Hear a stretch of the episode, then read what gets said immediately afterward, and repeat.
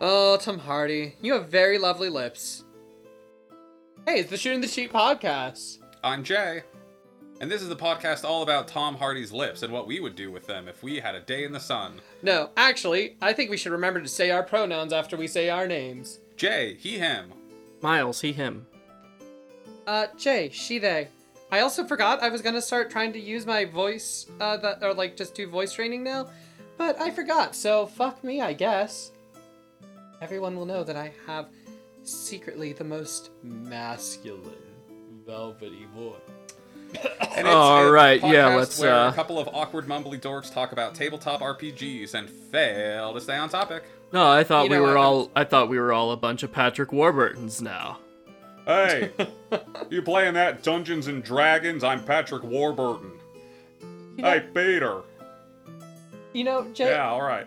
You know, Jay, before uh, the podcast, I was asking if you thought that maybe we should try to create a more uh, pithy intro. I don't think we succeeded this week. I used a little bit of the words that we had planned earlier. You did, I mean, but I... next time I guess I should just let you...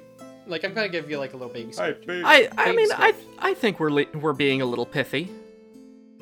Ooh, should we should we discuss how pithy we are for ten minutes? Uh, dude, they call me uh, Colonel Livingston because I'm pithy like a helm. Y'all know what's up. Jodhpurs. Um, um, uh, I gotta real... go shoot Robin Williams in Jumanji. I'll be right back. Oh, okay, bye. Uh, real Wait, talk. No, come real, back. Uh, real talk though, Jay. Do you want us to, you know, redo the intro and do a new one? Uh, with you. I'm fine. I, I, I honestly am. I mean, first of all, I'm not ashamed of who I am, what I'm going through. Actually, that's a lie. I'm oftentimes ashamed. I'm ashamed of who I am, except when it comes to being a queer person. And, like, the journey that being a queer person always is. I will hate myself because I had Chipotle, um, and I bothered my boyfriend for a moment.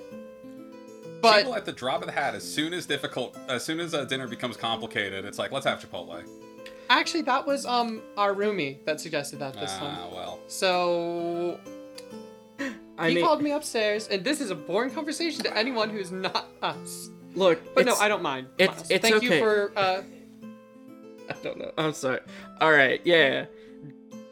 H- hating yourself, so, except for the parts of you that are queer, because as as as everybody knows, you know, being being queer is the only thing that defines anybody who falls anywhere in the in the broad spectrum of L G B T Q. We're, everyone is just the exact same. Yeah, Miles. What sort of tabletop stuff are we talking about? Um. This week, we're going to do a little bit of a focus down on a particular system. We're going to talk a lot about Ryuutama this week. Um, and Which, if anyone's listened to the podcast, we've never mentioned... I've never mentioned it at all before. Mm-hmm. We, we definitely after... haven't mentioned a so far failed project to have a...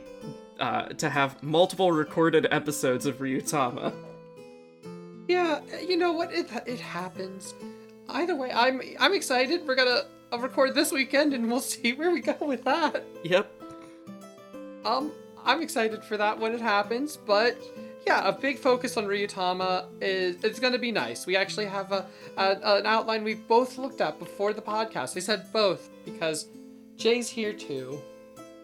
Oh, I thought you were referring to me as the other part of that both, and, like, no, casting shade. No, you were, you were. Sorry, sorry. Shade. No, I was. I, I guess I...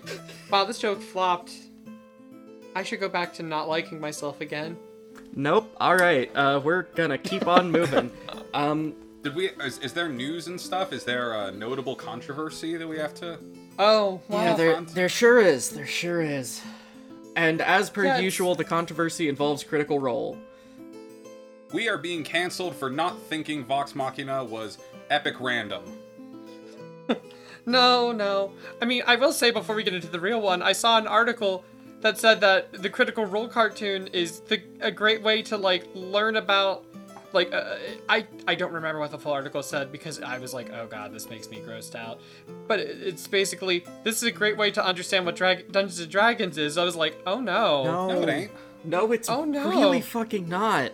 That's like looking at Harmon Quest and saying, oh, this is a great example of learning about D and D. It's like, okay, well, one, they played Pathfinder, but two, also, no. This this has so much more production put into it than any D and D game.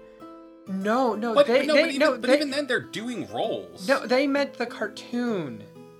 I know. The cartoon. I know. The, yeah, because the Vox Machina doesn't have anything to tell people about Dungeons and Dragons except for the sort of like in-group narrative cliches.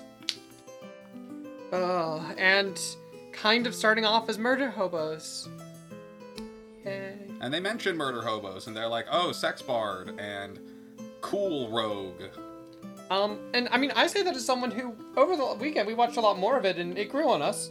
But I still, I, mm, I only watch I'm, wholesome I'm, cartoons like Hunter x Hunter. Does it have a man made out of grapes? Uh, no, no. But Hunter x Hunter is like no, but it does have a fight sexual clown. It's like one of everything. Could not keep track of anything that that shit was about. Oh, Hunter x Hunter. I was thinking and mixing up with My Hero Academia. If you might, if it might clear it up, it's actually pronounced Hunter x Hunter. No, it's it's oh, pronounced like, her, like hun- it, it's pronounced them. Hunter x yeah. Hunter. Hunter Jun- Hunter Junter. Yeah. Helter x Skelter. Wait, yeah, no, with, wouldn't with, it be Hunter with Cross Gon Hunter? And, and, with Gon and Killua. Okay. Kahlua. Uh, I, I think Gon we've uh, dilly-dallied around enough. Um, okay, so there was an article that came out on um, Tuesday on Kotaku, and it is called The Problem with Critical Role's Latest Campaign. Oh boy, I'm trying to think of the best way of summarizing it in a way that, uh, it basically, I guess it's that Critical Role, a cast of, pri- of not primarily, of the main cast is exclusively white actors. Their new set, um, is it pronounced Marquette? I, I don't know, so. I've actually not watched any of season three yet, um. But um, it is based off of Southwest Asian and North African cultures. And they worked with some sensitivity consultants, but at the same time, it's still... That's a, that's a little bit of a good sign. They at least got some consultants. I mean, I guess I would have liked to have heard cultural consultants. Yes, but they've also been forced to do that in the past after making a ton of mistakes. So this also isn't like starting fresh and being like, okay, well, we definitely need to do it right this time. It's like, all right, let's... It, it, It feels a little bit like, all right, well, let's cover our asses. Um, and regardless, I guess it's, you know, at the end of the day, I, okay. Um, the main reason I think we're even talking about the article is because uh, any article that's even remotely critical of Critical Role Critical Role is met with a lot of hatred. And this one, honestly, I think the most telling thing of this is that, and they raised a good point of a hypothetical, is that a lot of the Critical Role settings have become... Well, actually, like, two of the major ones, the two major ones, have both become official setting books for five E, and so it's incredibly likely that Marquette will become a setting book, and because of Critical Role's popularity, this setting that was made by white people, with consultants, asterisk, um... will become the de facto setting for people wanting to play in, like, a Southwest Asian or North African, um... Yeah. Setting, sorry. Yeah. And there's the added bit of, like... Th- there's the added concern promoted by the fact that in their promotional materials and in their, like, you know, approach to this season of Critical Role, they are essentially acting as... you know, nineteenth century, twentieth century explorers discovering new things and coming in as, oh, you know, no, archaeologists. The they're they're coming in and there's a whole narrative of like retrieving things for museums. It's like, cool. So you're trying to say that this isn't going to be appropriative, but you are literally acting as workers for a museum. You are you're trying to be Indiana Jones, essentially, who is the world's worst archaeologist. Yeah, this truly is a fraught field to walk. And I'm, I'm not saying that the Critical Role cast and crew are bad people. They are generally very wholesome. They're not perfect. They are a brand and blah, blah, blah, blah, blah. But, and I'm not saying that they can't make mistakes. Again, my big thing is, of course, this person brought up the abuse that people of color get when they bring up stuff like this. And... And lo and behold, well, yeah, the article at the article at best is something you could just say, I don't think it's that big of a problem. But it, it's been met with a lot of just... You don't even have to think about it yet. It's like, oh, they're doing this. That might be a problem in the future. And the discourse has already, you know, swept up a lot of turmoil. Yeah. Well, and because the discourse... Like so much barefoot on dirty hardwood. How dare they suggest that, you know, maybe a bunch of white people shouldn't become the the ones telling a story about and profiting off of something that is very definitively meant to emulate P O C cultures. Again, that's that's the thing. It's it's the profiting that mm-hmm. if you at your table want to explore those, and you are a group of primarily white players, that's fine. Just maybe don't sell your story because I don't know. Uh, I feel like even at this point I'm getting into some more controversial territory than I'm prepared to handle.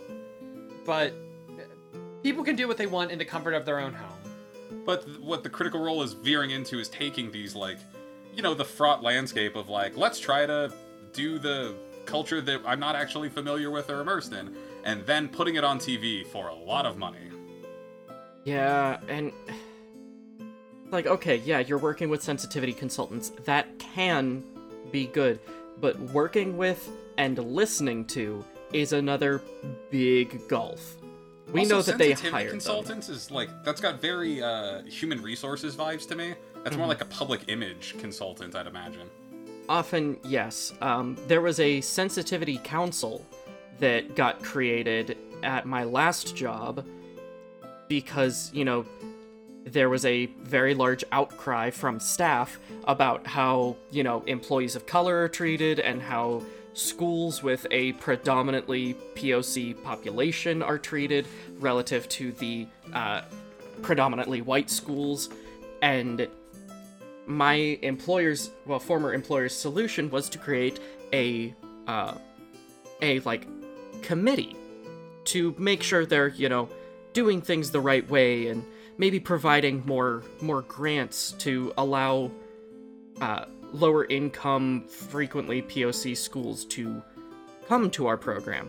However, all of the people on that committee, because all uh, were white, because all of the people in management positions were white, and they didn't want to hire new people to do this. They just wanted to tack more responsibilities onto their administrators, who already don't know what the fuck they're doing.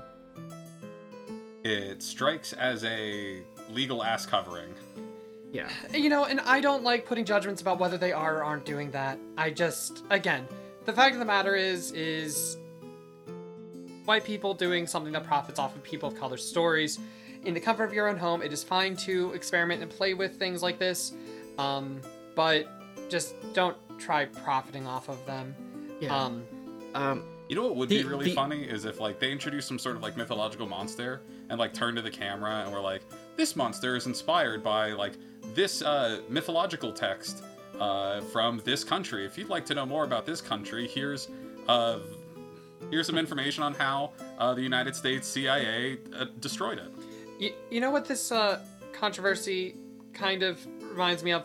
And no, the only reason this is a controversy now is not because of the article, it's because of the response to the article. Um...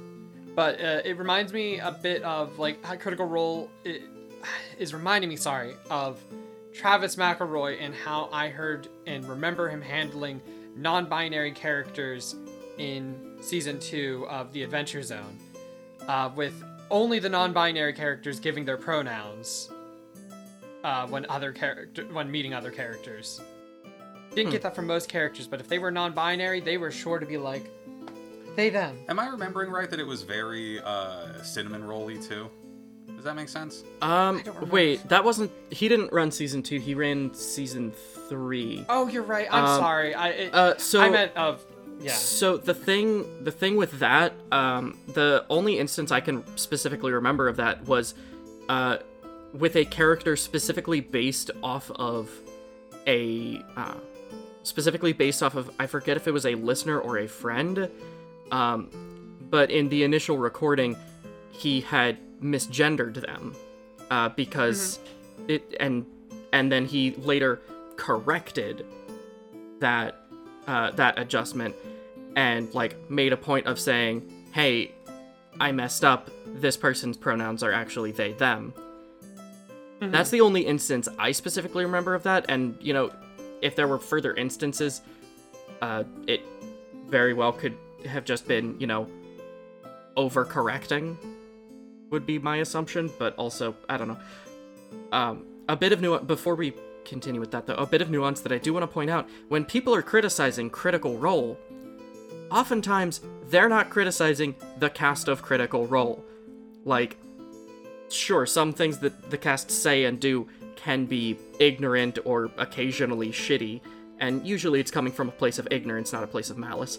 Um, but things like this, this is not a criticism of the cast of Critical Role. This is a criticism of the business side of Critical Role, because Critical Role is a company. At this point, it is a brand, it is a company, and, you know, we're not saying that, like, oh yeah, Travis Willingham is a shit person for engaging with this story, and, you know, Laura Bailey should leave it, or whatever. Uh, it's like, no, this is something that should have been caught because this is a company doing this. They should have a better system in place for this. Um, it's not just about white people telling a story, it's about a white company profiting off of it with a white-led narrative designer and white-led creative team. Um, mm-hmm. But yeah, I, I wanted to add that bit of nuance to it, even though I feel like, you know, the people I know of in our audience and the people we talk to in our, ardi- in our audience are also smart enough to recognize nuance in things and probably aren't going to get mad at us for saying anything negative ever about Critical Role. And honestly, I... it's such a big topic that it's kind of hard for me to narrow down all of my thoughts just for right now, like right for the podcast. Mm-hmm. Yeah, and it is also something that we're not, like, incredibly, uh... it's also something that we're not incredibly suited to the addressing of. All we can do is listen to what people who are more directly impacted by it and better better educated on it say. And that's that's the perspective that this article was written from. So we'd be doing a disservice to those groups to not at least entertain this idea. Yeah, no, I completely agree. Um, I did not get any other news. Did you, Miles? Uh, no, I have no other news to talk about or really mention. Um, should we get some guys, or do we want to do, uh, do we want to do something else? Do we want to try and expand that, uh, expand that segment? I know we had a different version of that segment many episodes ago, and I've already forgotten what it was. Oh, we had uh, the worst Jerry. We had oh, the ideas. worst Jerry. Okay. Do we want to do a worst Jerry or or give me a guy? I mean, I have a guy. Okay, then. I mean, I guess let's just do give me a guy. All right. Okay. Give me a give me a ranger that is the uh, rival villain man in a skiing movie. Ooh. Okay. Well, his name is he's like, obvious. He's a, he's a rich. He's a rich jerk ski guy. His name is obviously Trent, um, one hundred percent. Okay, I was thinking it's either have to be Brody or something like Trent. Yeah, no, that yeah, makes sense. Trent or Trent or Brody. Um, no, I like Trent. Um, let's see. Oh, he's tall, blonde, mm-hmm. looks very all-American. Oh, fucking Bradley upper crust. I mean, yeah. Uh, let's see. He does not have a favored terrain. Doesn't no, have one. But he. Um, I don't know what his background would be, uh, because I don't have a list of backgrounds in five E on me at all times, surprisingly. But he does have the skill performance as a ability that he uses for playing the guitar to make everyone love him. I mean, okay, if you want to go backgrounds, if you want to go backgrounds, he could be, uh, I'm going to say he could be athlete. Um, let's see, he could be athlete... Inheritor. You know what? Yeah, no, he's inheritor. He's an inheritor. inheritor. Um, yep. one hundred percent. I mean, I guess athlete, inheritor, noble, uh, but inheritor is... Inheritor is the best one. And were you disagreeing with my guitar thing? Yeah, I think that's a little bit too sensitive and introspective for this type of guy. Yeah, Guitars aren't no. introspective and sensitive. I disagree. No, we literally he... watched a movie where the jock character in the skiing movie played the guitar. No, Dude, better, off he... better off dead. Yeah. This this man is absolutely the kind of person who would see see someone playing the guitar at the like lodge party, and you know that person's supposed to be our sensitive boy uh, love interest. He would absolutely be the one to like throw a snowball at his guitar or like ask to ask to borrow it and then like toss it in the fire pit, or just or like. Just snaps the neck, like, oops. See, it's interesting, and I can't disagree with this characterization, but to me, I don't see the guitars actually being really sensitive. It's what faux sensitive people want to do to make women think they're sensitive. But yes, it, but, but isn't this an eighties teen movie? A guitar movie? Is not a ski lodge type of instrument. It, I don't know what it is, true. But, like, a guitar is for a beach, you know? The, That's fair. This is also an eighties teen movie, right? So our, like, soft boy protagonist, uh, or our soft boy, like, relief character would... absolutely play the guitar, or he would be a poet. But um, he's not. But he's not the character we're making. And this no. guy doesn't even specifically have to like be much of a bully specifically to any one guy or anybody at all. He might just be a snob in the way that this type is. See, I, okay. I hate that my primary source of reference for all these is the movie Better Off Dead, where I'm. I think it, it was either just incredibly weird, just because it could be, or it was a parody of all the other, um, teen movies at the time. Because the main boy was sensitive, except for he was also obsessive and suicidal. Yeah. Um, but he did play an instrument, Couldn't but it wasn't right. the guitar. That was what the cool guy played. He played the saxophone. Poorly. um, um, okay. Thinking but, about thinking okay. about subclass. Thinking about subclass. Oh, one hundred percent this guy is uh, human, by the way. But um, yeah. Oh yeah. Thinking about subclasses, I'm genuinely unsure. Can, can he be a swarm keeper in the swarm, even though it makes a logical sense as to why they would function this way, but it's just his groupies? Love it. Love it. Yeah, gals. Snow bunnies. Um, They're they're his they're his faceless minions that, you know, help him help him, you know, put like just like sandpaper down the other people's skis and snowboards. I don't know what you would do to ruin them. I guess sand off the, the the coating and the wax. I don't know. Um, or just break them, I guess. But, you know, you, you oh, can't just what? break them before the big the big race.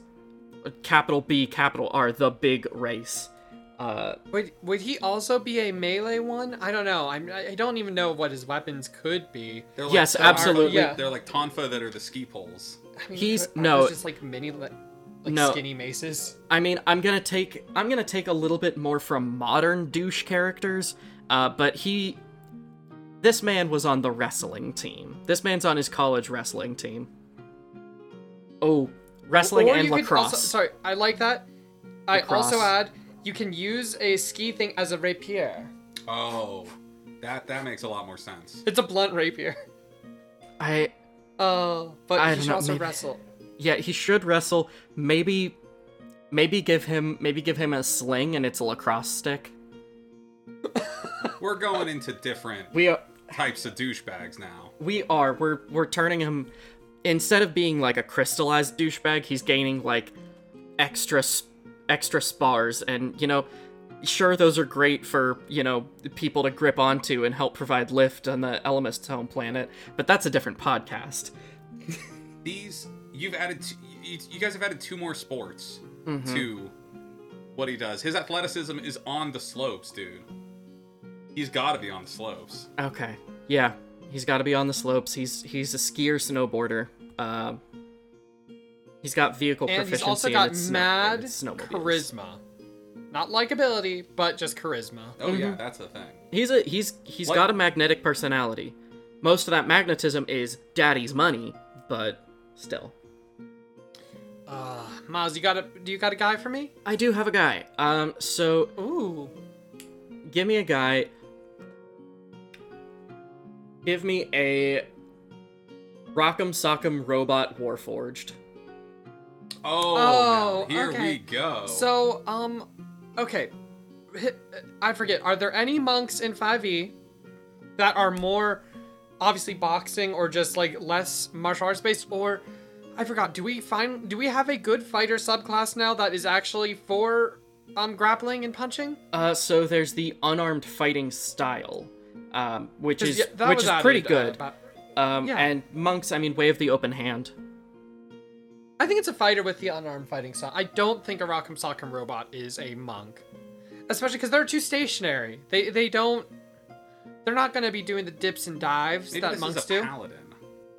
Is there a fists paladin? Um, you know, not explicitly. It's...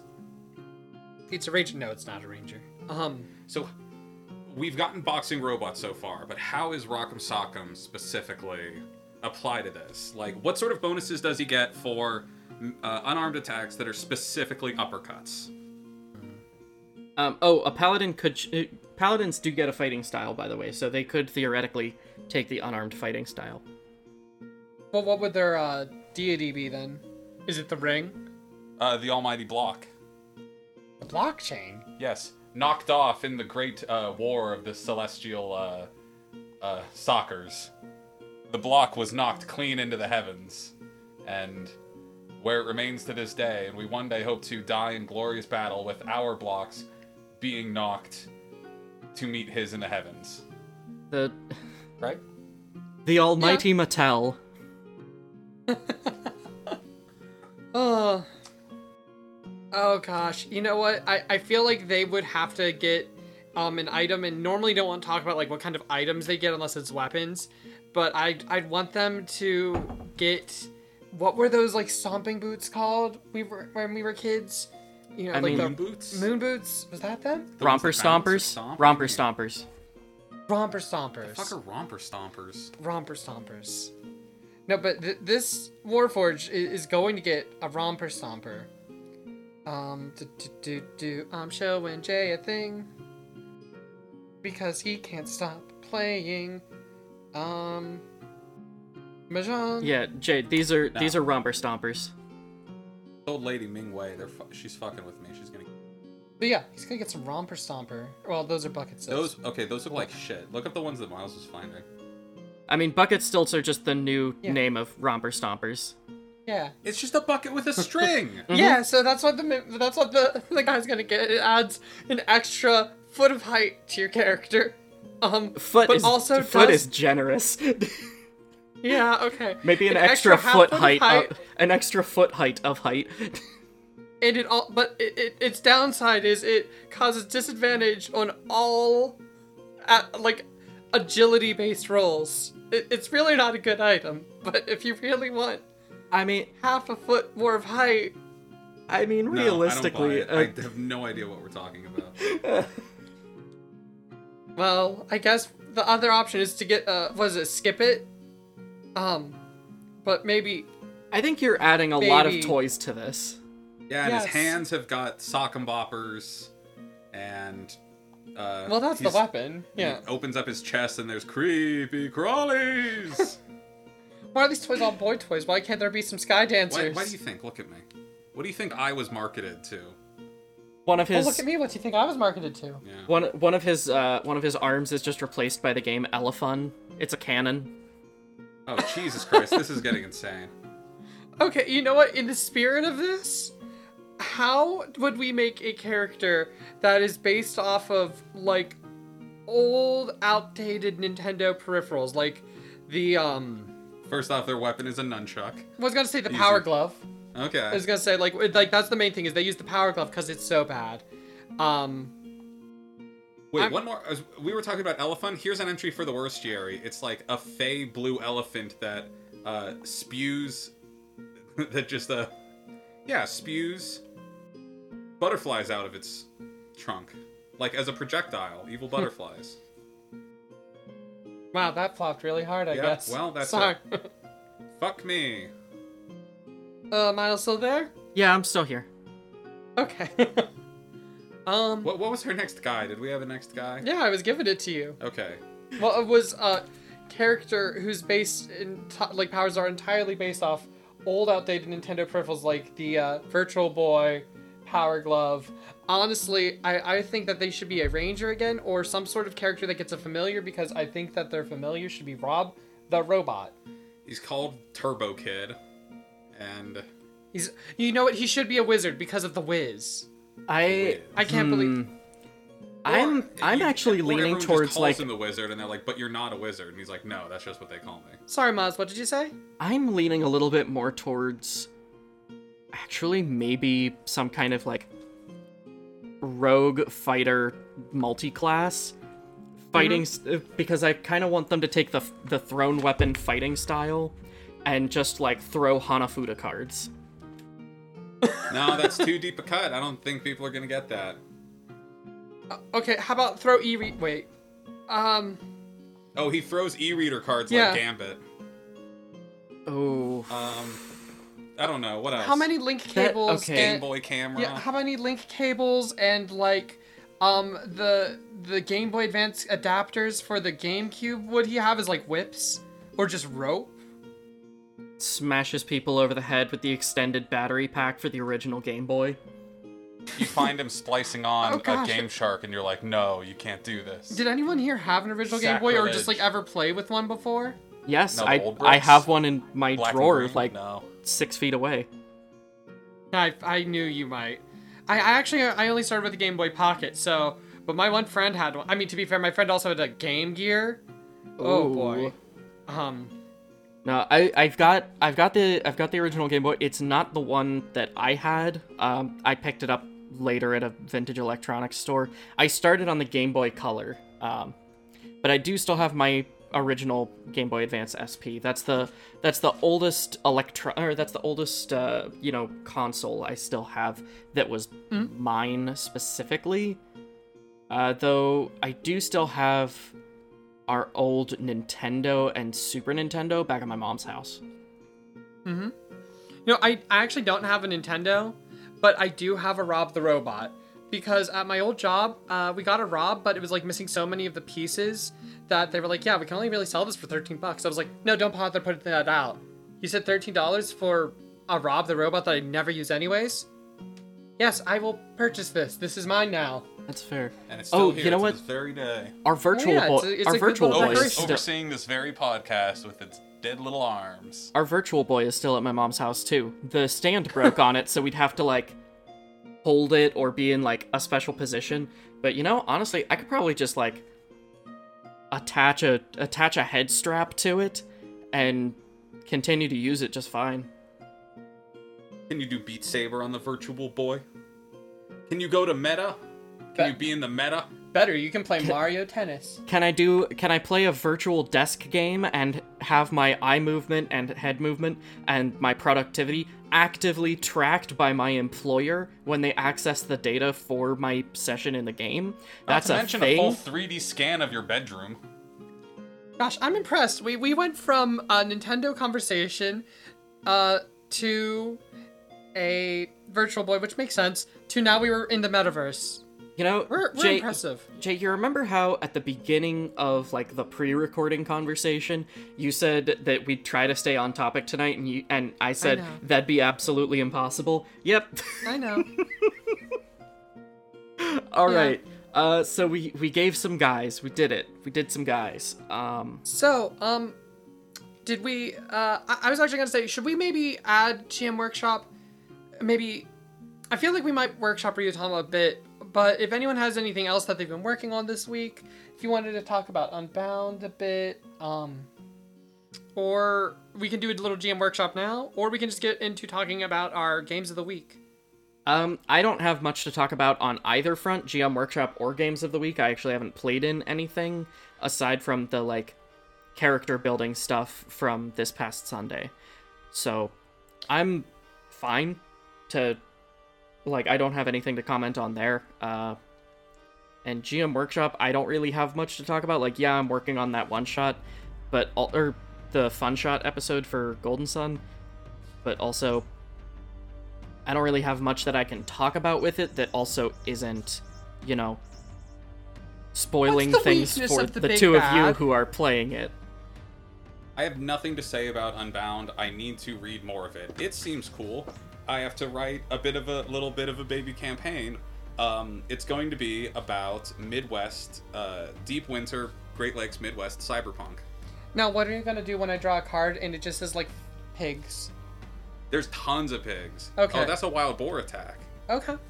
Um, so, yeah, one of the things of Unbound is that it's recommended that you make the campaign with your play, or, like, the players actually help make the world. It's... So we will be drawing cards in this session that will give us prompts that we at the table will discuss to add to the world. So we might grab things like, let's say, like Zeppelin, maybe angels. Um, I like that in the character creation because uh, for anyone listening, the way Unbound, like the way you set up the world and the character is just sort of you draw different cards from a deck and they just give you prompts. And even the in character creation, some decisions about your character are made by the other players. So... That's wild. Uh, to be fair, they are, but you do have to agree to them, though, of course. Uh, but that's because, you know, it's a modern game. It actually does care about consent. Hooray. But it seems like a very fun system. Um, again, I'm willing to try out anything, and... I mean, cards are just better than dice now. Haven't you heard? We're all past dice. Some of us don't try to make dice. But, um... It's all about cards now. I'm playing blackjack. You know, in the D Ms. Aside from that, uh, you know, Jay in his sleep the other night was just like laughing about something, and he mentioned the words Frostkeeper, which I, I don't know why, but they they stuck in my head. Like I had just woken up, um, and I was like looking at him as he was laughing and talking about the Frostkeepers. Like, I need to work this into something, and so I think uh, for my next, but also will be the first uh, one anyone will hear. But my next um. game I want to run for Fun Shot is probably going to be a loosely Castlevania-inspired S game through a frozen keep of the Frostkeeper. All um, of the, all of the characters in this game have been uh, determined by sleep by dream sleep talking. Oh no! I mean, yeah, it's terrible because Jay mostly just says uh huh and then uh, laughs a lot. It's a little creepy, but I love him. This is weird. I did not know this. Of course you wouldn't about yourself, but mm-hmm. I don't know, dude. I um, I have had full conversations with people in my sleep, and it's so frustrating uh, because I I don't remember them because I was asleep for them. Uh, my sister's a hoot with it. You can argue with my sister in her sleep. My brother, my brothers used to mess with me while I was sleeping, like directly influence my dreams by talking to me while I was still asleep and like get me to do silly shit. Like, um, like at one point trying to convince me like, all right, you're a Pokemon trainer now, you're in a battle, and just like had me calling out my team and like throwing a Pokeball while laying in bed. And it, yeah. Damn, speaking of Pokemon, what were your brothers a frickin' drowsy? Getting all up in your secrets? Altering the mind? That's a new form of a uh, big brother hassling. Um, but should we read a horror story? Yes, we should. I am getting it up now as we speak because my tablet screen went to bed. Because it's emulating my energy. I am... doing a song now. Here you go, hon. Hi! Pocus... Pocused. Fuck me. Posted on subreddit R P G Horror Stories by user Lucy Morgenstjerna. Saint Jerna? Maybe. Player becomes G M, doesn't read the rules, steals ideas into anime from anime and J R P Gs, and railroads to hell and back. I've actually created an account just to tell the story after seeing YouTube videos about this sub. In my group, we play B E C M I edition D and D. What does that mean? It says for that. Oh, like one of the early versions, like from the early eighties, but quite homebrewed as well to allow uh, player characters to survive a bit more than the books intended. Permadeath at zero. A friend of mine started the group, and he was the only one who played the game before, so all of us new players, of course, wanted a chance at GMing. So we took turns, and the story is about the last one to pick up the mantle.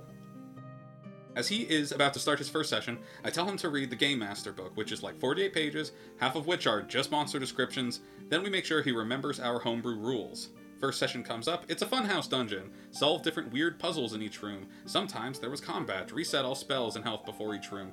A bit uninspired, but we had a good time, all things considered. When it came to a second adventure, though, oh, where do I even begin?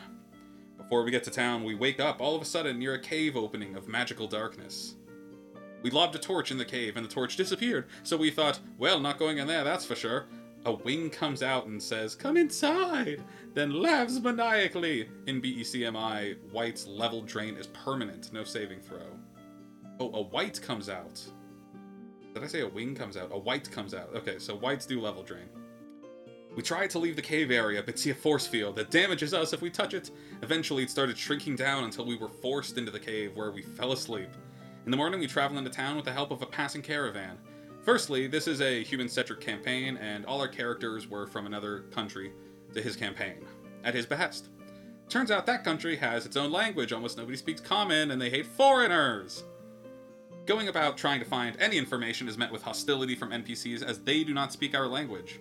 After a while, we suddenly understand everything and can read the books and signs. The G M informed me after the session that we were supposed to look for secret doors in the inn to activate the translation machine.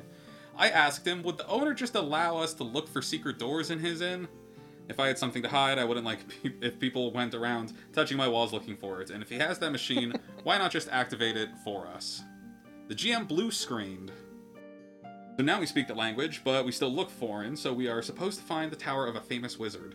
A huge tower that dwarfs other buildings in this city, yet we can't see it. Our magic user uses levitate, and we can't see it. We ask for directions and are given false directions on purpose, so we can't find it.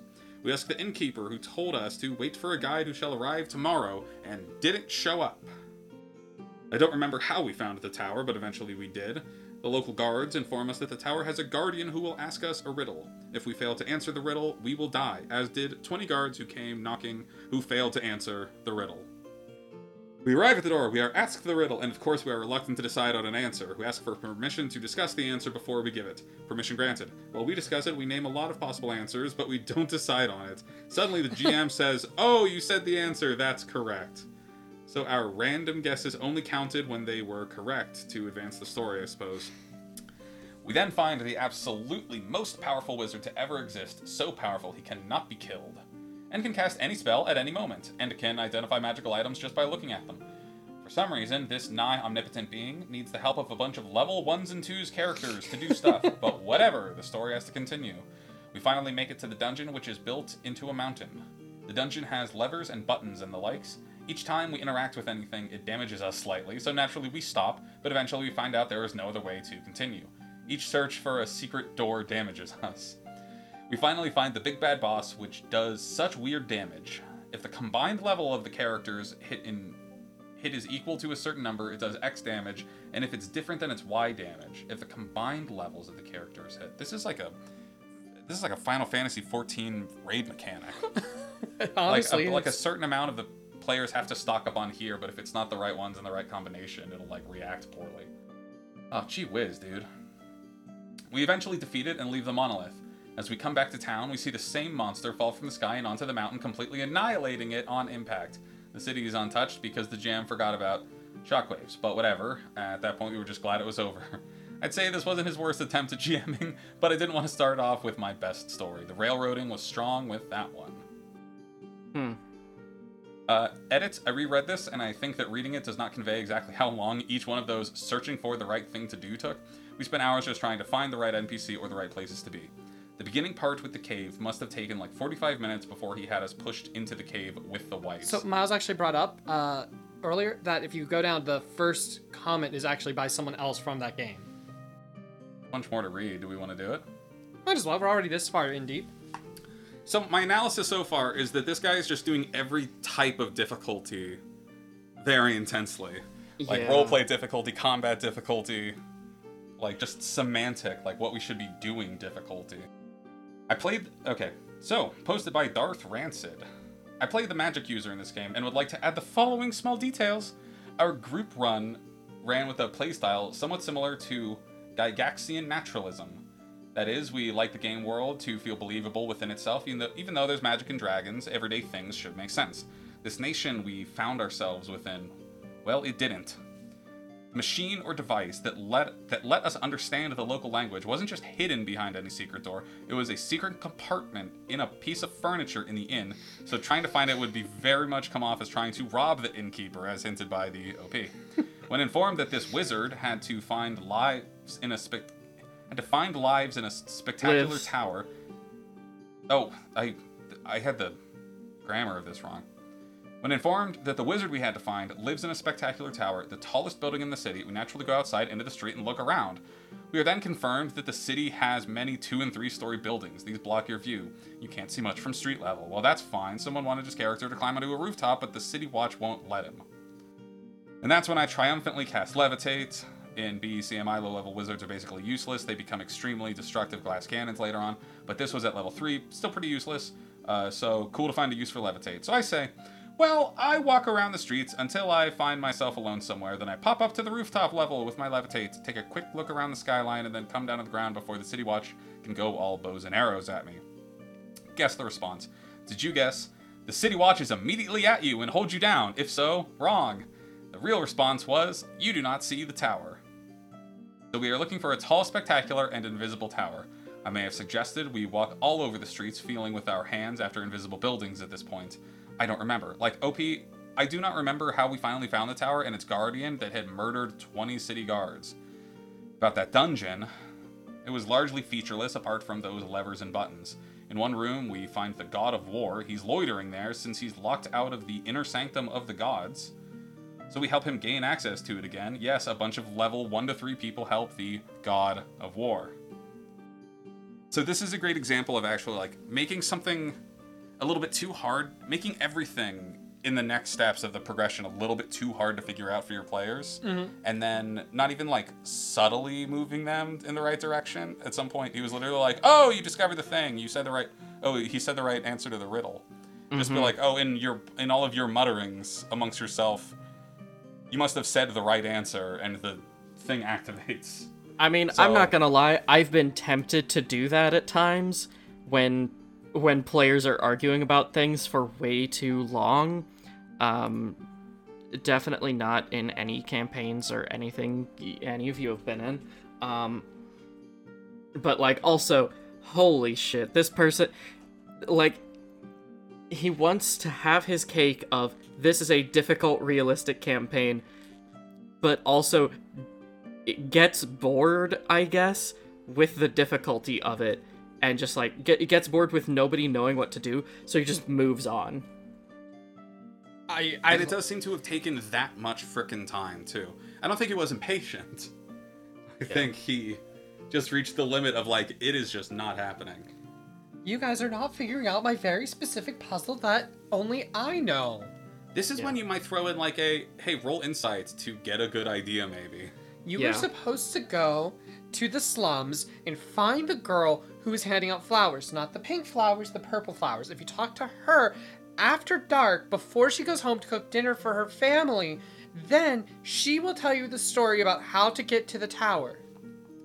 Only on Tuesday afternoons, though. Sorry, thank yeah. you, yes. Yeah. So, you but know that... how in, like, ancient Greek mythology, they thought, like, inspiration came from gods, like, sending people messages, like, for ideas? You could, like...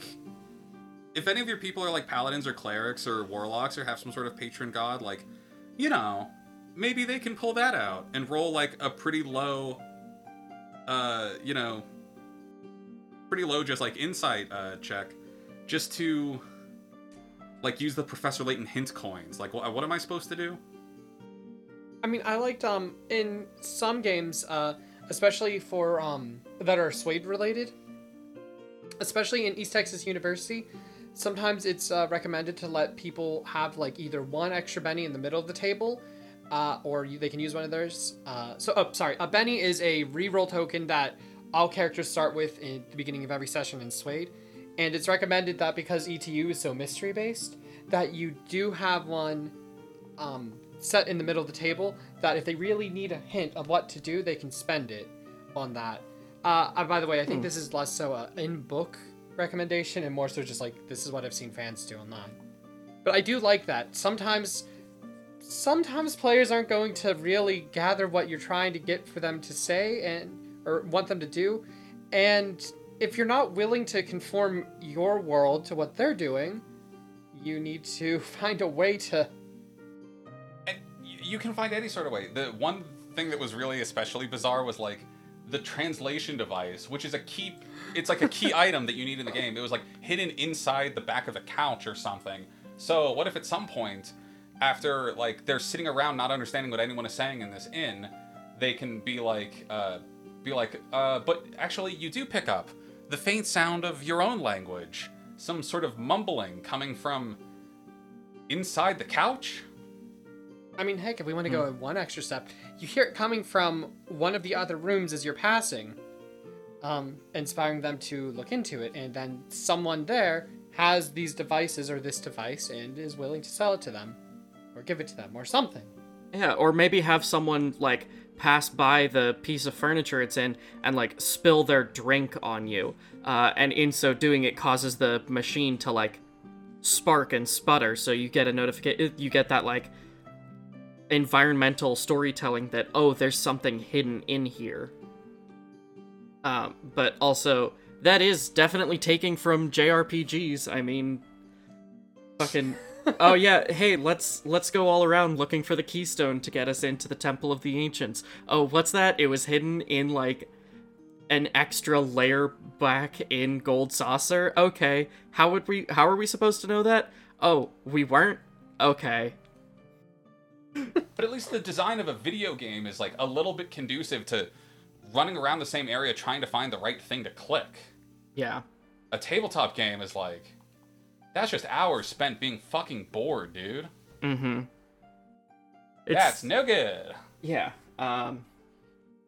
But atap- uh, adapting things from J R P Gs into tabletop games brings us to our topic for today, which is Ryuutama, a tabletop R P G very, very definitively and explicitly exp- inspired by J R P Gs.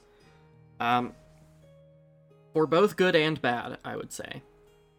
Yeah, uh, I, there's definitely some stuff I, I've learned a lot by just playing it, even though I think I ran it wrong. But you, I mean, still learning if you realize what you did wrong with it.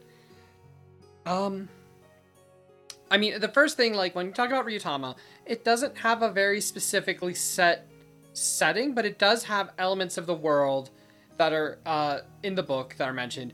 Everyone should have a like reason to go traveling. Uh, the book is about travel. Um, there are D M N P Cs that take the place, uh, or that take the role of humanoid dragonlings that chronicle the adventures of the players, and basically can use their powers to help them. Little mascot character.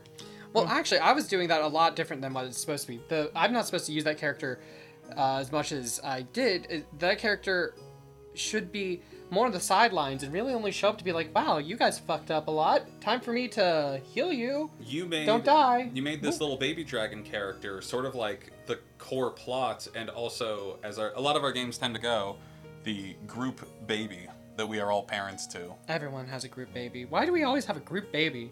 I mean, with Frostmaiden, you just left him in the end, so you're good. To be fair, that's because he was a player character and the player hasn't shown up in... I know, I know. Yep, nothing you can do. You're always I'm... welcome back at the table next time we hear from you. We hope that your job and everything going on is okay, because we know you have a lot in your life. I, I just I just think it's funny that whenever we eventually get to the epilogue, it's it's just going to end with, you know, like, y'all flying away in that illithid spaceship and Dilbert just, like, talking to someone, and we see through the window behind his back the ship flying away. I mean, we'll send a message to Dilbert letting him know that he gets the inn now. It's his inn. And he becomes an innkeeper. Oh, it's not um, staying as the Snowdrop then. It's going to become, like, the the Blood Torrent Inn. I think if we came back in, like, ten years, it would have three different names. Uh, uh, but... but the, the Razor Blade Tulip. It would become some really bad dad name by the time we get back. It would just be some dad pun name. It'd be about Polka. Uh, um, but anyway, sorry, yeah, with Ryuutama, sorry. um, so, like, a lot of it is this feel-good aesthetic, very J R P G, as I said. Um, but soft, not like a Final Fantasy, like, you have to fight mm-hmm. people. It's kind of, you do have to do some fight people, but it's more Harvest Moon-ish the, in a lot of ways. It, it, mm-hmm. I like that, um, we talked about, or we have this written down, that the classes in Ryuutama are, for the most part, less so classes in, like, uh, I'm a warrior, I'm a paladin. They are more so like, I'm a farmer, I'm an artisan, I am a nobleman. Yeah, it's people's I'm, jobs, actually. I'm I'm a bitch, I'm a lover, I'm a, I'm a child, I'm a mother, I'm a sinner, I'm a saint. I'm a midnight toker. I will not be contained. Oh, you heard it. Oh, sorry, there. Restrained. And that's actually one of the elements I like a lot about it. I, it's one of those things that I regret that I went as high crazy fantasy with our campaign as I did. Um, but it was my, like, I felt like I needed to give a big finale, and unfortunately J R P G big finales in my head are rarely, you have a fun adventure traveling, and that's on me. Jay struggled with finding in the writing of this campaign, when do we kill God? Not wrong. You're supposed to be killing God by now. You're you're not wrong. I, I my favorite games almost all involve killing God, or finding out you are God. But eh, those are lesser, um, in my list of things. But I do really find it charming that, especially for the system, if I was to run it as it should be, about people just going off and traveling and experiencing the world, seeing the sights, occasionally getting in fights with things. Um, I love that this is just ordinary people. And I, especially because I, I sometimes I get a little, I, I don't want to say squiffed out, but when someone's like, I want to play a thirteen-year-old rogue girl, or how about a thirteen-year-old wizard girl? Um, unless you're thirteen yourself, I'm usually like a little bit like, why though? Um... Mm-hmm.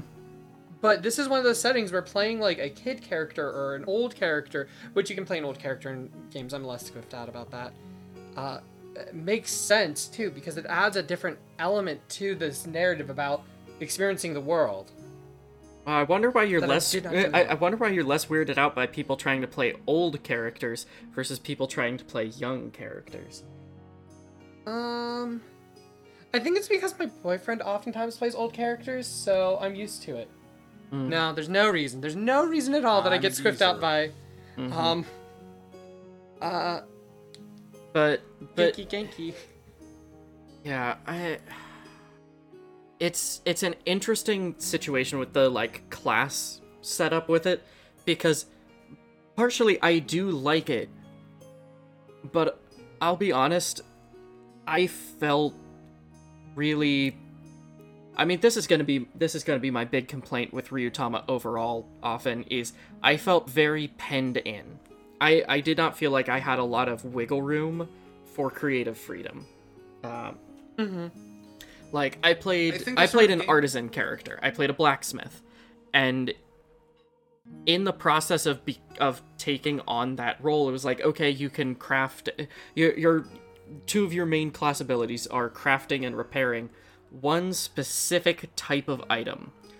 And when looking at it, I genuinely didn't have a good idea of what class of item I would want to do, because there was so, like, things were so regimented that, like, okay, if I want to be a, if I, if I want to be a blacksmith, I can't, you know, make and repair general goods. It has to be, like, camping gear or, um, or, like, you know, small craft work or something like that, and it, it wasn't, I don't know, it, it just, it didn't quite feel broad enough.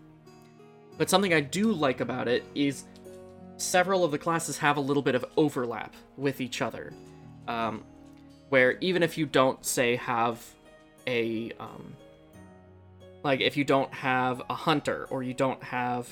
Or, or if you if you don't have a hunter, you can still get some of that use out of an artisan character, or out of um, I forget what our what our like herbalist naturalist character was, what her class was. Oh, she, um, healer. Healer, yeah. Like there, there's a little bit of overlap between the classes, and that's that's good. That's useful. Um.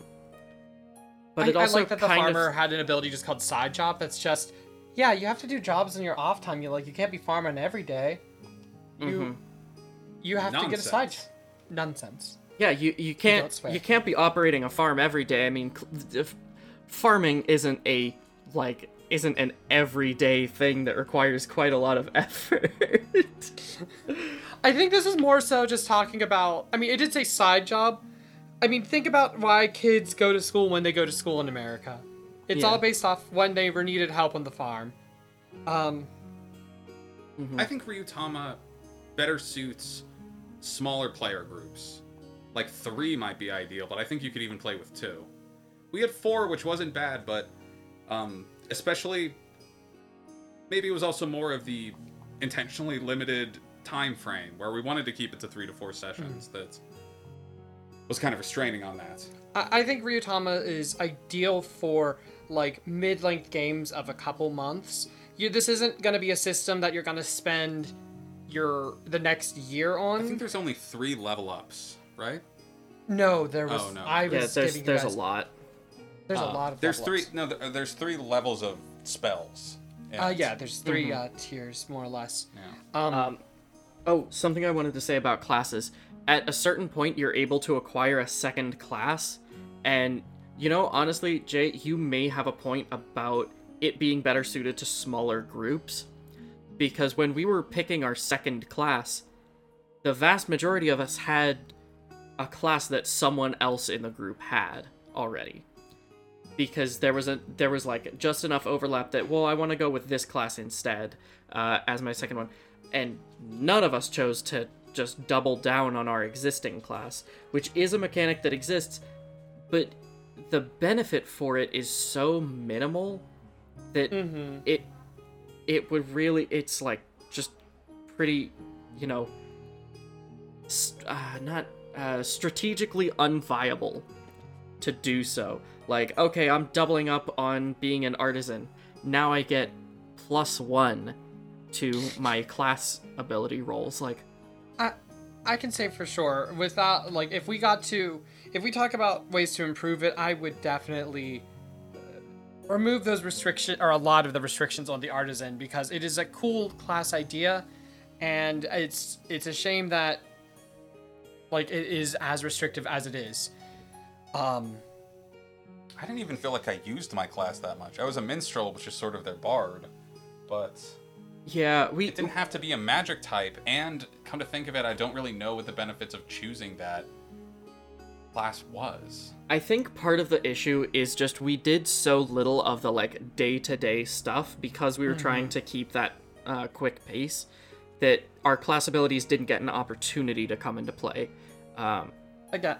But... And again, I'll take, I mean, a big chunk of fault for that. I also just, again, think that maybe Ryuutama doesn't work Uh, for that type of session. Although I guess there are, so uh, I mentioned that there are Ryujin, there are four colors of Ryujin that are supposed to basically dictate what type of plot you wanted. I guess you could do like a one shot of, um, with the red Ryujin, which is all combat based, but I don't know. Um, yeah. You know, I, I mean, the combat's, the... the combat's another beast that we'll tackle in a bit. You could have a thorough three session journey if you... specifically make it so that this journey does not have to, like, go through that much. Our problem with our game, Jay, was that, like, we wanted to really do something with each of our characters in a small amount of time, but in that in that time frame, you sort of maybe should just get to learn, uh, get to know the characters a little bit, mm-hmm. and flesh them out, but, like, not have an arc or, like, not, you know, learn anything profound about themselves. But also, um, because Ryuutama is, like, very structured on seasons, you were trying to get us through all four seasons in four sessions, which, mm-hmm. like, if you want to try to do that, I would say you have to write it so that it's, uh, you know, all four seasons exist within, like, a week or uh, over the course of, like, maybe seventeen miles that you're going to walk down over the course of, like, a couple days. Yeah, I... It yeah. just, it's it's really tough. Figure that out. I mean, I think we honestly, that would have been one of the things that actually could have worked still. Um, I, of course, misjudged how long we were going to spend at the beginning parts of learning rules, because I was expecting us to spend about twenty minutes in the fall area at the beginning, not over an hour. But again, that's on me really, really underestimating. Yeah, that is how it happens. Um, uh, but uh, one thing we didn't mention, though, was that uh, aside from choosing a class, you also choose a type. Mm-hmm. Uh, you can choose either an attacker type, which is kind of self-explanatory. It just makes you better at attacking. A magic type that gives you access to magic, which I know Miles will be wanting to discuss in a, in a moment. Oh boy. And also, um, oh, what's it called? Technical. Uh, technical type, which makes you better at concentrating, but we'll get to that again later. And That's not I... the only thing it does, but... Yeah, you, you can also gain a secondary type, like you can gain a secondary class, and for some reason, I was the only one in our group who picked technical ever, for either primary or secondary, and I picked it for both. And you I'm, are so good at concentrating. I I'm must be nice. I'll be honest, I think I think technical is probably the most mechanically advantageous of all of the types, um because yeah there's there's uses of M P in this game. You have M P, um and one of the uses is concentrate. So if you if you're not a character who can do magic, you still have this extra ability where you can spend uh what's called a fumble point, where uh if someone crit fails, you all get a fumble point. Or you could spend half of your M P rounded up to get a bonus to a roll, and I believe the only roll it can apply to is a damage roll. But you can spend half your M P or a fumble point to get plus one to it, or you can spend both to get plus two to it. What a technical type does is it increases that bonus by plus one, so you can either spend one of the costs to get plus two, or two or both the costs to get plus three. Um, it also gives you um, bonuses to your initiative, which is really useful, and bonuses to your carry weight, which is really useful because carry weight is minimal in this game. Um, Although, I guess if we wanted to, it does have an optional thing where it's like, just don't do carry weight. That's all games. I know. Yeah, absolutely. Um, but no, I think this is one where I probably would do carry weight normally. Um, yeah, it, it feels essential to the game. Like, if you take out carry weight, you're also taking out one of the three abilities that make technical types even worthwhile. Um, but So, I, I do like the idea that each class can take one of these three types. It, again, I, I guess, you know, I, I, I'm kind of getting lost in my own head. Let me try to gather my thoughts. But, Miles, why don't you just do your... I don't want to say deep dive, but why don't you talk about magic? Because I know you have thoughts. I do have thoughts magic. about magic. If you're a magic type user in this game, you get a set number of, like, essentially ritual spells, and then you get a set number of spells from your season that you're affiliated with. And mm-hmm. most of the spells in this game cost too much mana or M P or whatever. They cost too much mana to be generally useful, and their usage, it, their like use case is so limited that we really only used a couple spells. We had a party of three magic users and one technical type, and we really only used like three of the spells from the list, and our our three magic users were all different seasons. And, and that's... for the uh, listeners, what's interesting about uh, Ryutama's magic is that it's, well, it's based around the four seasons, but it's also, like, there's not a whole lot of damage-dealing things. There's, like, a lot of weird little functional ones, you know? Yeah, there's there's stuff that, like, I mean, oh, you can create a you can create a pile of leaves, or you can create... Um, a small, like, chunk of ice where you're touching. And it's like, some of these things are interesting, but their use case is so minimal that, like, you, you have a limited number of spells that you can use, so you're essentially creating this instance of, I am going to allocate one of my few spells that I can do to a thing that I basically won't be able to use for anything other than momentary flavor. Um, which flavor spells are good, don't get me wrong, I like flavor spells. But I think it's a mistake when flavor spells make up well over half of your spell roster. Um, but and that's... I do wonder, and I guess this is going to be where aesthetic just triumphs, or like, uh, was not able to... I, I, I'm losing how I want to phrase this. I think the way that the spells work one hundred percent suit the aesthetic they're going for too much. Like, I, I, I can't think of a way that's going to make this sound right. Like, the aesthetic spells, just the mood, vibe spells, they are adorable, but maybe there are too many of them, even if they do just make this magic feel like matching the tone. Yeah. I do wonder to some degree if maybe they didn't want magic to be too overpowered, and that's why it's also like that, but I that's, couldn't say. That's entirely possible, because magic is... Uh, the, you're right, absolutely, about this magic feeling tonally justified and consistent. Like, at the end of the day, this is a very tonally consistent system. And I have to applaud it for that. It's a very tonally consistent system. Um, they knew it what they were going with its caveats, though. Yeah. Like, um, because, I mean, I still really... Like, we're not through, like, our little list of stuff, but, I mean, I... E- even though there's stuff I would homebrew the f- out of this, but, uh... You know what? I'll, I'll get to that later. I, I like the system overall, though. That's my spoiler. Um, so the combat is interesting, but like a lot of things, I think could use some work. Um, mm-hmm.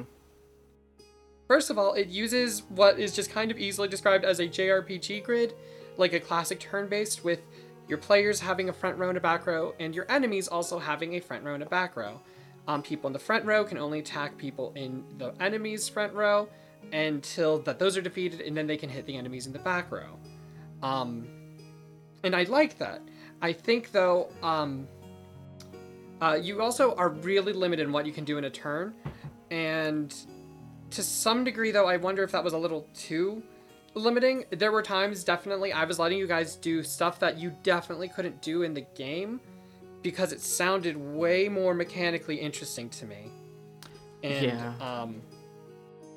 To be fair, maybe I should have been a little harder on that just to kind of keep the balance right, but, I mean, Ryuutama's overall a pretty easy game, it seems like, until uh, until you all have a really bad day.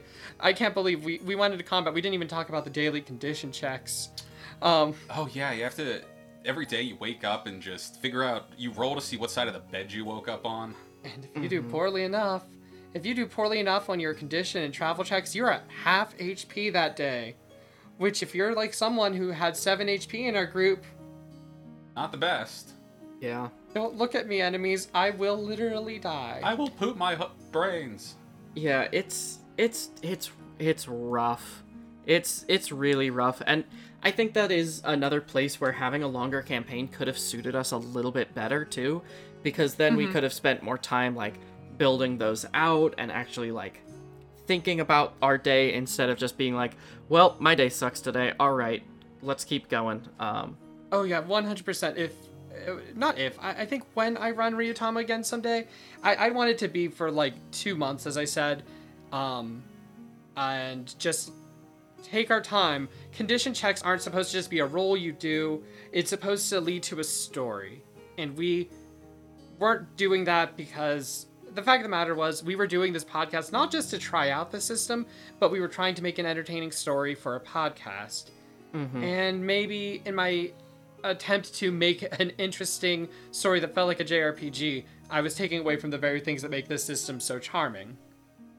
Um, yeah, it's it's but... hard to do satisfying downtime for an audio medium, like especially for an audience. Yeah, I mean. I love our downtime in, like, our Frostmaiden game, but if anyone was to listen to it, I know that they would find that the worst things that we're doing. Uh, with the exception of one of our characters' downtimes, which, uh, people who I have, uh, described it to in a text-based, si- uh, text-based format have absolutely eaten up.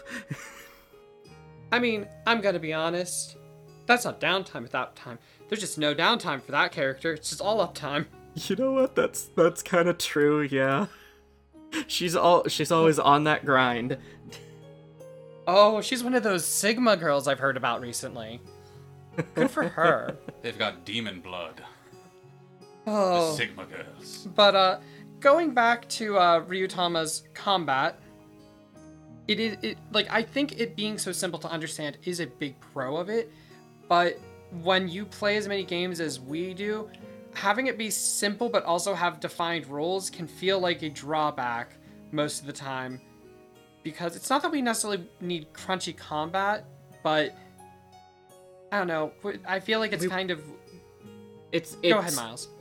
Sorry, um, it, I, I was just gonna say it's it stops it from feeling as engaging, because yes, it it does a very good job of replicating that that turn-based J R P G thing, because it does just feel like I'm selecting fight target from a menu.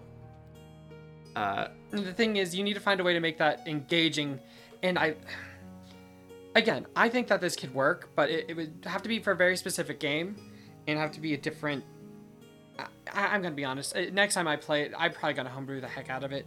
But uh, again, though, I think the other key oddity about the battles, oh, actually one non-oddity, well, I guess it's an oddity, but it's actually kind of interesting to me, is the initiative order is also your defense. Yeah, that's and, something that I I didn't really get. Like, I feel like we didn't tend to get attacked very much. Like, we didn't do very much combat, so I still don't have a good feel for whether or not I like that. Yeah, it's... I, I hate to say it, but I think I'd like that more. So, initiative is, once again, a static thing you do. Although you can re-roll for initiative. That could actually be a thing your character does for their turn, is to try to get a better initiative. Um... But I, I think that um, I'd almost prefer it in a system like uh, Savage Worlds, where you draw a card for your initiative each time. Although that would have to be involve a conversion of a card number to an uh, card or like a number against dice. That would be a mess. Uh, don't forget what I'm saying, but it, it that's just an example that wouldn't actually work. But initiative is defined as how uh, ready your character is to act and react in this. It makes sense, but that doesn't necessarily mean it's... I-, I honestly just don't have an opinion on it yet. It's interesting. But what I do have more of an opinion on is the item system. When you're in a normal battle, you choose five items for your team. And uh, boss battles have ten, but what I mean by choose items is the players are asked to describe items around the battlefield that they could use, in theory, to help them fight. And it's designed to make cool near- narrative, uh, like, moves. Like, oh, look, there's um, uh, a low-hanging branch. It's like, I want to swing from the branch to, like, give me some lift so I can slam down with my axe. It's supposed to give you plus one to your damage or accuracy. But I think we have like a few different thoughts about items, because I like the idea of them, their existence, but like a lot of things, they are kind of limited in their scope. Mm-hmm. And also these ones definitely favor the player a lot, because the um, monsters don't get items. Um, yeah. I I think the, the solution that we had sort of talked about and worked up in our game of you get you get the plus one bonus if you use an item created by someone else is a good way around that sort of like automatic, well, I'm just going to create something that I know I can use and I'm planning on oh, using look, it this on way. Oh, on, look, on the floor of this forest, it's a gun. Yeah. I'd like um, how the gun only adds plus one to your roll. And like... That's all you need. And and the adjustment, too, of like, okay, well, this might not add plus one to the roll, but it'll do something. Maybe it adds plus one to damage, like the... um. Like the instance of us doing the, um, like having that beehive, or the uh, the patch of ice that got covered by the fall leaves spell. Yes, I really like that one, and that's it, it, again, it it is just it feels like the first bits of the rule were written down, and then they didn't elaborate on it, because there are lots of cool ideas for these items, and I'm not sure how to work in the enemies using them, but I still think that maybe these are still like a little too player focused, and I'm a fan of my players. I want them to succeed. They're okay. But uh, some part of me is still just like, I don't know, maybe uh, the monsters need something, or maybe the balancing is just fine as is and I'm just talking out my butt. Maybe the monsters um, since there is like an intelligence roll essentially, um, maybe the monsters at the end of at the end of a round, if there are unused items, the monsters get the opportunity to make like an int plus int roll, uh, mm. or I guess dex plus int, because dex plus int was perception, for them to notice those things, and then they might use them on their next turn. Yeah, I, I like that actually. And so I'm going to save actually why you might want to pick this over five E uh, and vice versa, like for last actually, it, because one thing we've talked a lot about is how a lot of this is a good basis, but it's not compounded enough. And I think we've been kind of doing this as we go. Um, but how would we improve Ryuutama? Because again, I think there's a lot of good, a uh, good basis here. It's an adorable game. Um, a lot of the rules, I can't believe, I'm sorry, I have to retroactively go back. One thing I did not discuss yet, and it's, um, is, uh, the fact that for rolling dice in this, Um, almost all of your rolls will actually be two dice based off of two different attributes for each uh, skill check. Mm-hmm. Um, and I like that for a lot of things. Um, for like athletic type things being based off of like your strength and con, um, like for hard exercise, or stuff being based off of like your strength and dexterity. I think that makes a lot of sense. Uh, and it kind of helps to prevent any stat from truly feeling like a dump stat. However, the biggest con I have for it is that, honestly, you need to have a cheat sheet for you there. Because when you don't have everything based off one roll, you need to have a way to remember this. And a cheat sheet's not like a bad thing, exactly. It's a very minor complaint. But it, it does build into some uh, some thoughts I have later. Yeah, at least one of us always had the uh, rule book open to the page about skills so that we could quick reference it for other people. And honestly, if I was into character sheet making, I just make a character sheet that has the roles on it. Um, but I'd also probably add some more roles, because I think that there weren't, and and I think there weren't enough skill roles in there. There was enough for most things, but there were occasions where I'm like, I don't know if make you roll this or something completely different, because this is not even mm-hmm. remotely close to what you're asking. Yeah. Um, I I think that's that's the core of my answer to what I would change about it, is I would just add more. Like, mm-hmm. I would add more onto the classes. I would add more onto the types. I would add more spells. I would add more skills. Like, I would... It it feels like it's seventy percent of a game. I'd want to add the remaining thirty percent.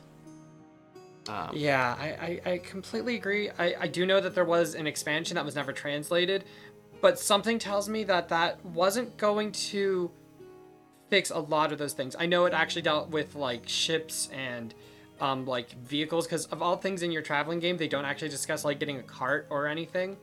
Um... Uh, Everything was monstrously expensive. It it was. I, I kind of love that. Um, it, and actually, this is kind of something... I, Ryuutama is very interesting with... It keeps its aesthetic tone, and uh, I, it it is so easy in many ways. But then occasionally, I'll hit a hiccup. Because sometimes I'm like, would this be the game I would teach, like, my twelve-year-old nephew how to play tabletop games with?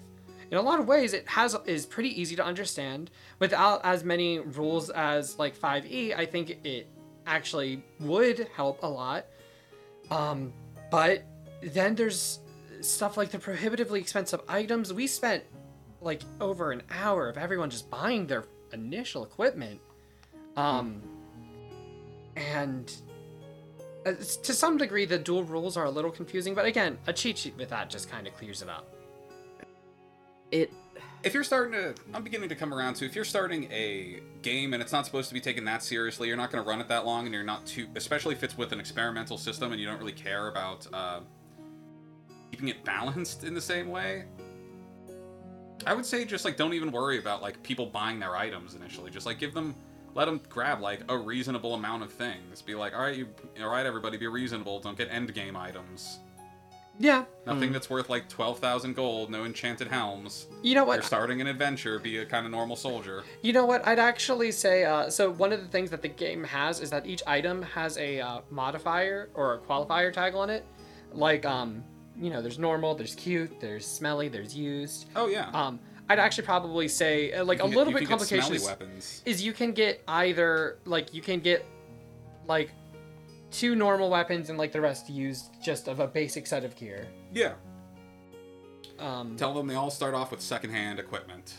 Mm, I mean, I actually kind of like that. You guys are all just uh, people for just going on your first adventure.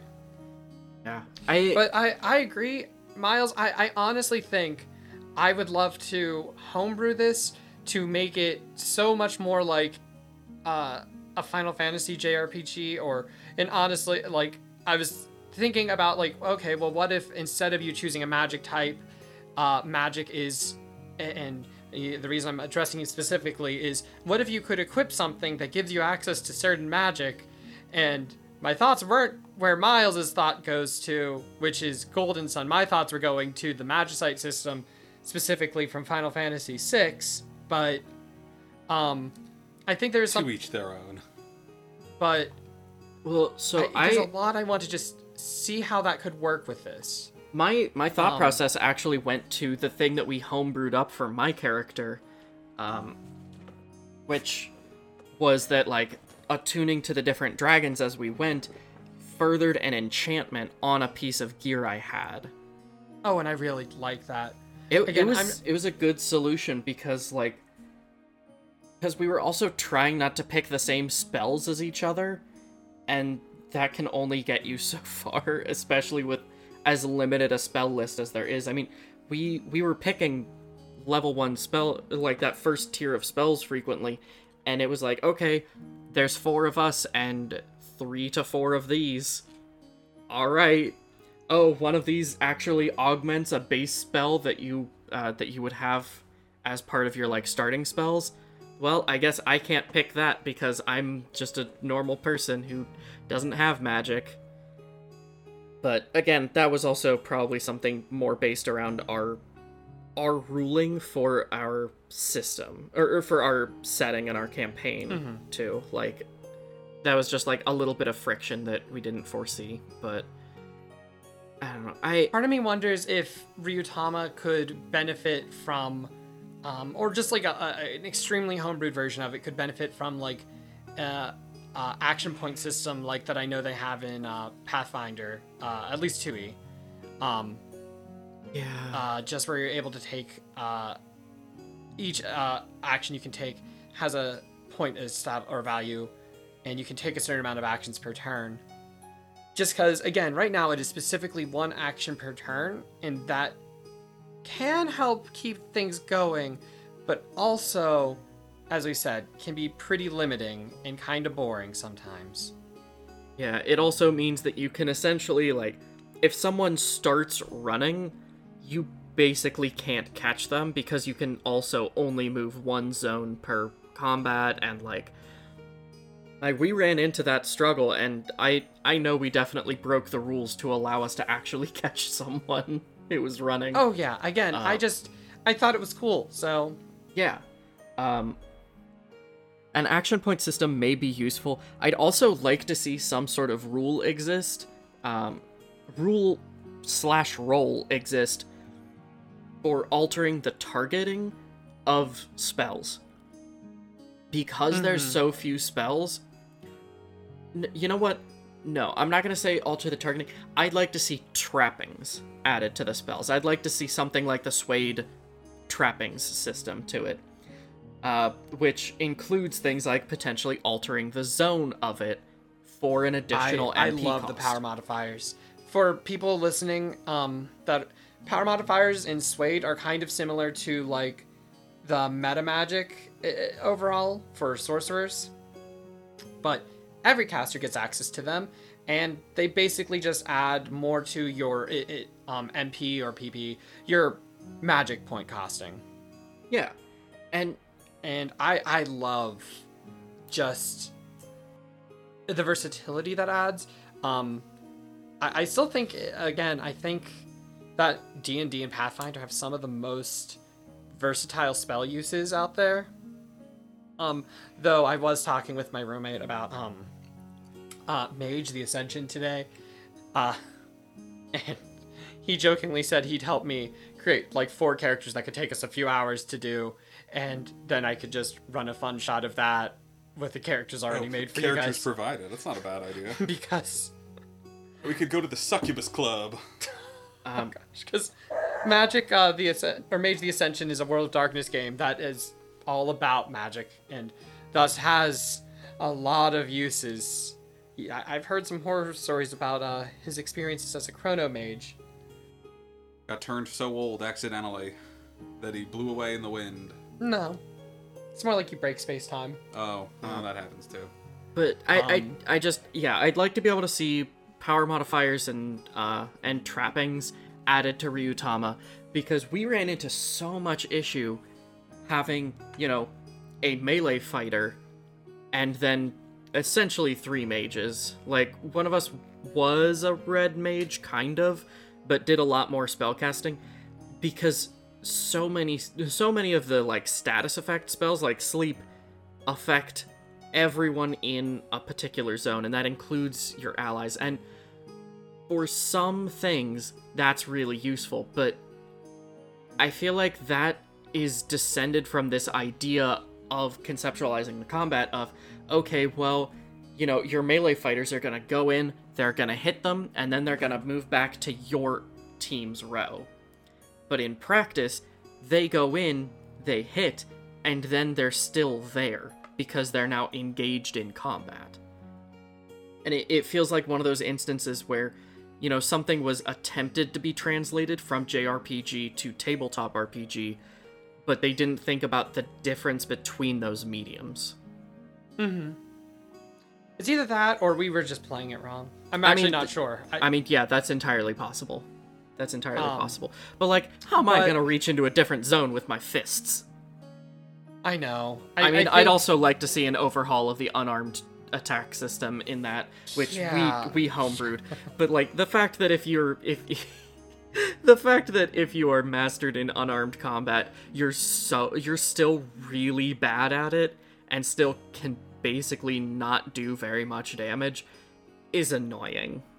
Um, for me personally, yeah. as as someone who was really enjoying being a being a punch, uh, being being a technical puncher.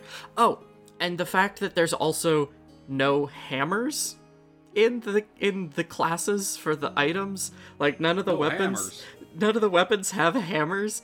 It's it's bows, short blades, long swords, uh and axes, and unarmed, but there's not actually like hammer. I were there even spears? Were there pole arms? I think there were pole arms. Oh yeah, I had a pole arm. Okay.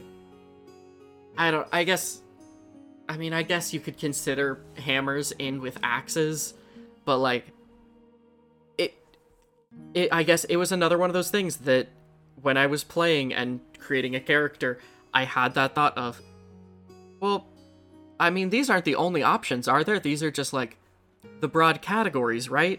Oh, no, these are the items. These are the weapons. There's one of each type, and that's it. Okay. It's, yeah, it's just, it's another one of those instances where I'd want more. Uh, that's it. I've been, I've been the most vocally critical of Ryuutama of the three of us. I would still be interested in trying it again. I just want to homebrew it and play it for longer. Yeah, I think that's the thing, is that we are all experienced role players, and that does occasionally have, I think, some uh, caveats. Um, mainly because I think we're a lot of times we're looking for more than what some things will have. Our eyes are a lot bigger than our stomachs when it comes to role playing, especially yes. for like just a couple sessions. Um, that's definitely. But I mean, I I think there's so. The last thing I have here is. Just, why would you pick this over five E? And I, I, so the precursor to all these conversations, because you want to play something that's not five E. Again, five E is not perfect and not perfect for every game. Maybe some of the things we said about the lack of uh, choices and whatnot is actually appealing to you, because you don't want complicated combat. You just want to be able to choose your one action per turn, not think about it. You don't want to have to think about, oh, what's all these useful spells and what's not useful. I want the list that's going to give me half fluff, half useful spells. Yeah, here's what you have now is two spells. Hmm. And the rest you have to figure, you got to figure everything else out on your own. Um, why would you want to play this more than D and D? Uh, it's one book, and you've got all of it. Yeah. It's, it's not as expensive. If you are a person who likes playing games and and you like investing into the travel aspect of games, this does travel so much better than D and D does. They, this does travel and interaction with your environment to a degree that D and D absolutely does not do, uh, at least not anymore, uh, without a good bit of rework. Like, if there was a... I mean, I guess there are ranger analogs in this game. Like, there's the hunter and there's the healer. Um, if you are a ranger or kind of druid analog in this game, you are going to have so much more to do at base rules as written than you are in fifth mm-hmm. edition D and D. Um, and as a person who likes rangers, you know, that's probably going to be where I, if I if I play this game again, when I probably play this game again, that's where I'm going to lean into. I'm going to lean into those, like, searching and crafting and tracking mechanics, and, like, really dial down into being prepared for the world around me. And you All know right, what? I I'm probably going to go technical again, because I like technical, and I think technical suits the kind of character that I want to play in this game. Miles, I know why you want to play this game over five E. Because you don't want to start at level one of five E, but you want to figure out how your characters became who they are. So you play this game until you've deduced that, okay, we're about level three characters now. Let's switch to five E. You know, I what? don't know why... Playing playing one system and then switching to a different one and using that to inform your levels and everything else is totally viable, and it's it's something that I have thought about doing before with a joint Agon and five E D and D campaign, where mm-hmm. the start was going to be um, the start was going to be in theory uh, a like roguelite style fifth edition game, uh, and then once you were to, you know, probably leave the underworld, because I was playing a lot of Hades at the time and I was feeling very creatively inspired by it, um, once you leave the underworld and start exploring your experiences and the things you've done and the, like, boons you took with different gods influence your your bonds and your epithets and your your your character in the Agon game that you're now playing once you've broken free of the underworld. So, yeah, honestly, maybe maybe doing, you know, levels one through three in uh in Ryuutama and then switching to a fifth edition game might be interesting. I might be down to do that, actually. I mean, it, as I like, people are always like, oh, well, don't you want to see the beginning of your character's journey? It's like, yeah, but I just don't want to do it in five E. Yeah, because because level one in five E sucks. It's boring. Basically, every character is the exact same at, at first level. And arguably, most of them are still the same at second level.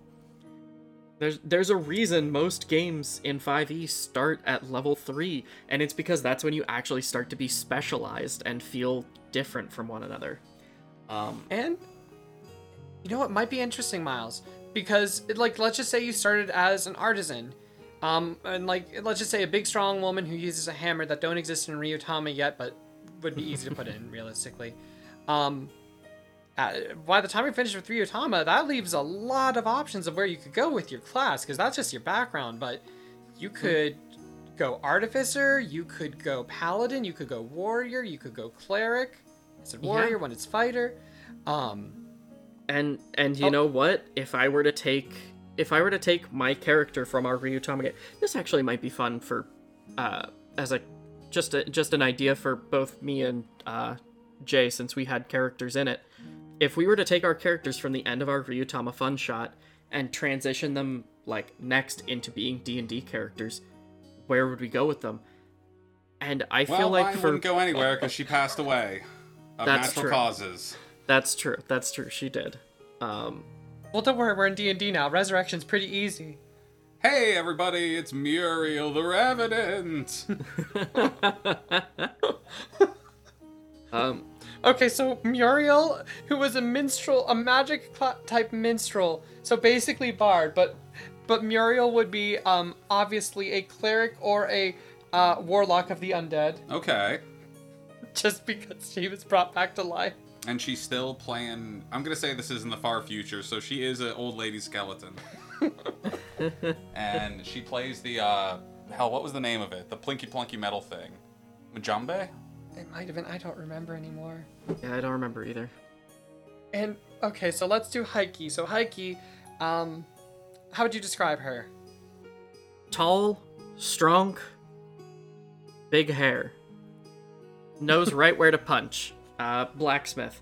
um I would Honestly, the problem is she fell into the same trap so many of my characters do, where she, towards the end of her arc, became, you know, yet another public figure, administrator, you know, community organizer person. So I guess she'd become a paladin, in, if we transitioned her into five E. She'd be a paladin with an unarmed, uh, with an unarmed fighting style. And uh, what's her oath? I get.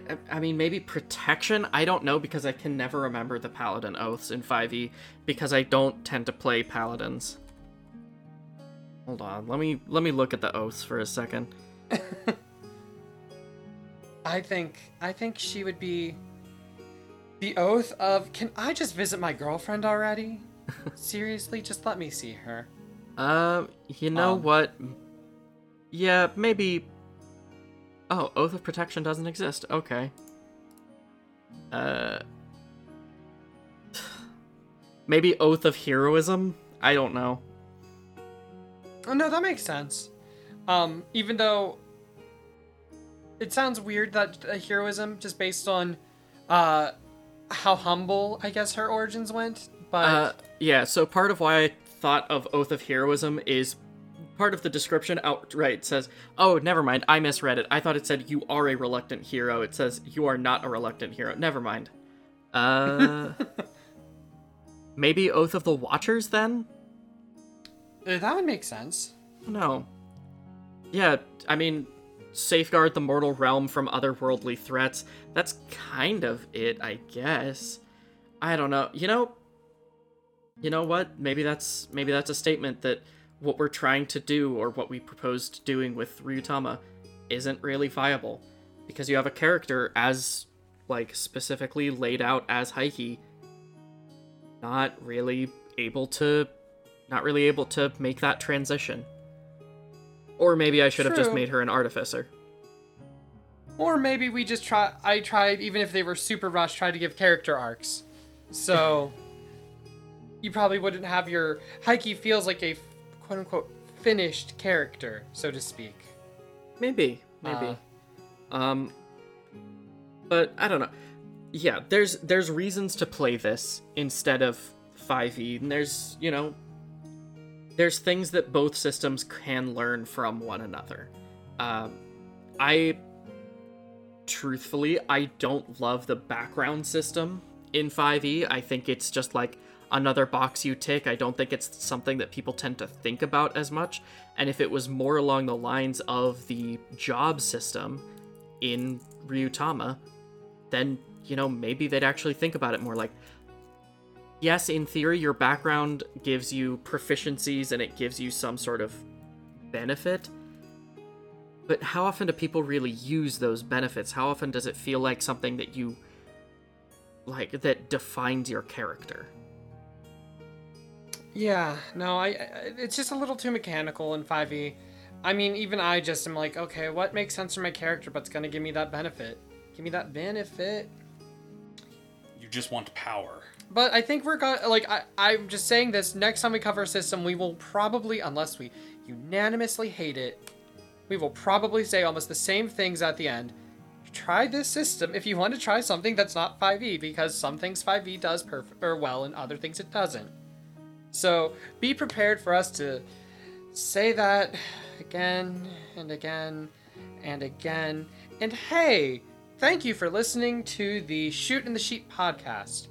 You can also see Miles and Jay if you somehow can see audio forms when you listen to podcasts. What's the other podcast you guys do? It's On Air Book Fair. Yeah. You can find us wherever podcasts are put vended up for free. Uh, we talk about children's books. I have been really bad about updating it. Not children's well, books, like, you know, teen books, Animorphs and shit. Yeah. Though, I mean, to be fair, um, trouble updating it. You're you're a busy person, and also, um, we we we ran into some struggles with our last recording, but we're starting. I a, am busy. I'm precious. We are reading. What are we reading now? We're reading uh, Legendborn, which was um, a Coretta Scott King Award winner last year, uh, from twenty twenty-one, and it's it, it deserves a. It's pretty fucking good. Yeah, and we're I haven't even started it yet, and we are maybe going to try to record that tomorrow. All right, that's it. Uh, you can find out all of our stuff on uh, mimics market dot com, where we have a website. Please uh, like, review us on iTunes and all the other sites. And honestly, if you've made it this far, thank you. We really, really appreciate it. Yeah, if you haven't already done it, come and check out come and check out the Discord. We're uh, we're pretty reasonable people on there, and people also are talking about Pokemon, Final Fantasy, all sorts mm-hmm. of stuff. Pretty soon, people are going to be talking a lot about Destiny. Yeah, this frickin' this very next update should be the one where, like, we actually see what happens with Savathun now. Okay, love everyone. Bye bye.